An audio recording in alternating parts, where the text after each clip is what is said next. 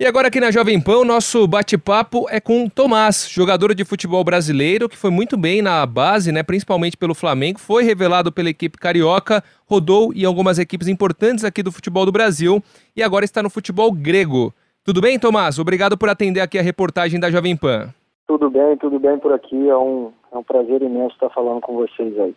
O prazer é todo nosso. Você está no Apollon da Grécia, né? É, exatamente. Eu estou aqui já fazem fazem nove meses que eu estou aqui, né? Estou aqui disputando o Campeonato Grego na Grécia. Você está com 26 anos. O que, que você pode falar dessa experiência que você está tendo agora na Grécia, né? Um país... É... Eu nunca visitei, mas dizem que é um país maravilhoso. O que, que você pode falar sobre a Grécia em si, sobre o país e também sobre o futebol daí? Olha, cara, é... eu fiz 26 anos agora, né? Minha, é minha terceira, minha terceira experiência fora do Brasil. Eu joguei na Itália, nos Estados Unidos e agora aqui na Grécia.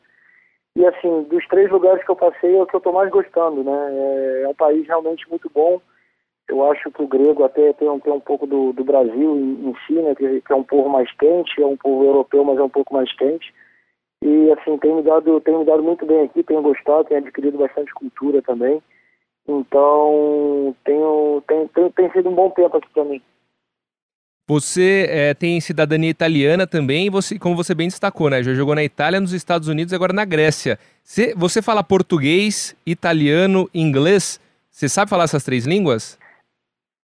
Pô, exatamente, cara. Eu fiz aula, eu fiz aula de inglês, né, quando eu era pequeno, depois eu pude morar lá, então eu falo inglês, inclusive aqui na Grécia o grego é muito difícil, né? Então eu só falo inglês por aqui e italiano por parte da, da família do meu pai, eu sempre falei também, tive a oportunidade de morar lá um ano e meio, acaba que eu tô falando as três línguas aí.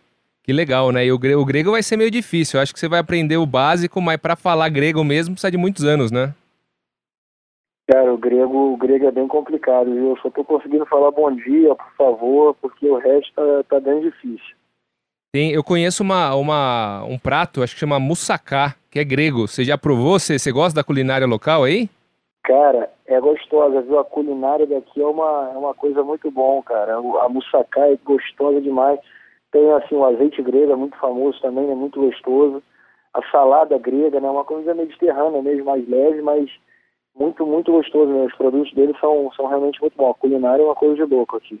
Ô Tomás, eu lembro de você quando você estava ainda na categoria de base, muita gente já falava o seu nome, né? Você foi campeão da Copa São Paulo de 2011, é, disputou três edições, se eu não me engano, da Copa São Paulo, e, e você foi muito bem na base, né? O que, que você pode falar desse tempo é, da, da, base do Flamengo? Você passou por outros clubes também, mas o seu nome estava muito em evidência nessa época, né? Eu acho que assim, eu fiz uma, eu fiz uma base muito boa, né? E junto a isso veio um pouco de expectativa, né? Do, do pessoal, até um pouco de expectativa própria também, expectativa do, dos torcedores. Então, assim, eu realmente fui tive um bom tempo na base, né, no Flamengo, eu fiquei 10 anos ali, cresci ali, virei, virei jogador profissional ali, acho que me ajudei como me ajudei como homem também ali. Então, assim, realmente foi, foi um lugar que eu fui muito bem na base, consegui fazer gols, consegui ganhar títulos, cheguei à seleção brasileira de base ali no Flamengo, né?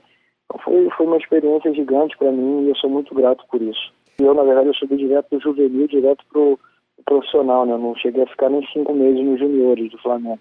Então, assim, eu pulei muita etapa, né? Com 18 anos já estava jogando titular no profissional. E junto com o Ronaldinho, Thiago Neves, David, depois com o Wagner Love. Então, assim, foi um pedido realmente do Vanderlei.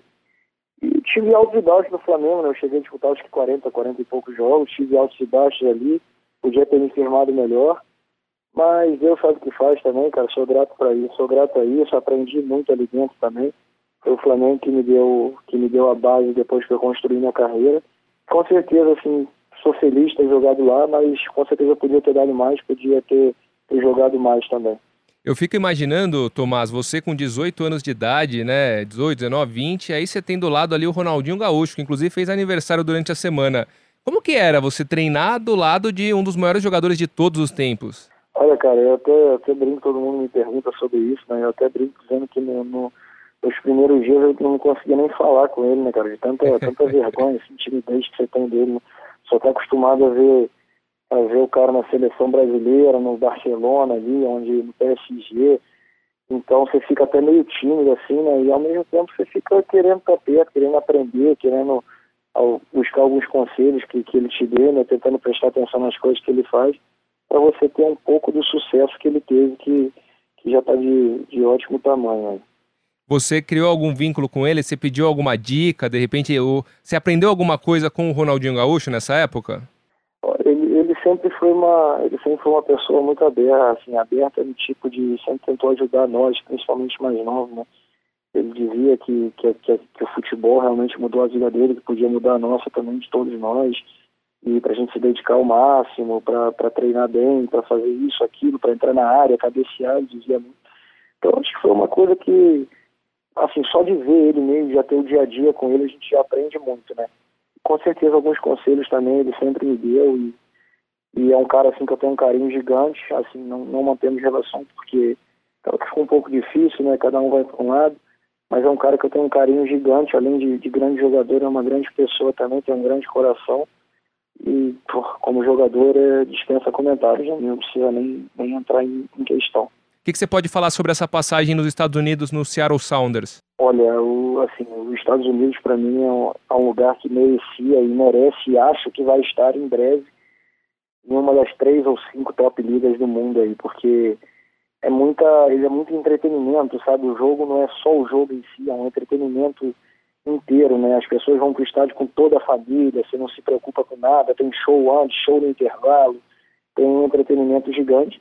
E a MLS cada vez mais está crescendo, né, cara? Eu joguei no Seattle Sounders, que é o maior time de lá, junto com o Los Angeles Galaxy. E, assim, uma média de 50 mil torcedores por jogo, então eu acho que tem tudo para dar certo ainda. Não, é verdade. Com esse público que você falou, né? 50 mil pessoas aí é, acompanhando o jogo de futebol, de fato é bem relevante. Na sua época, a MLS sempre tem jogadores assim como Ibrahimovic, Beckham. É, na sua época, quais, quais jogadores é, de, de nível mundial que estavam na, na, na, MLS? Olha, na minha época eu cheguei a jogar contra o Pirlo, cheguei a jogar contra o Kaká, cheguei a jogar contra o Gerrard, contra o Giovanni dos Santos, tinha o Dempsey no meu time, né, o Bafemi Martins, joguei jogar contra o Jovinco. Assim, foi, foi realmente, tinha, tinha uma galera boa que jogava lá, cara, na minha época. São jogadores é, impressionantes, né? Qual que chamou mais sua atenção pela qualidade técnica?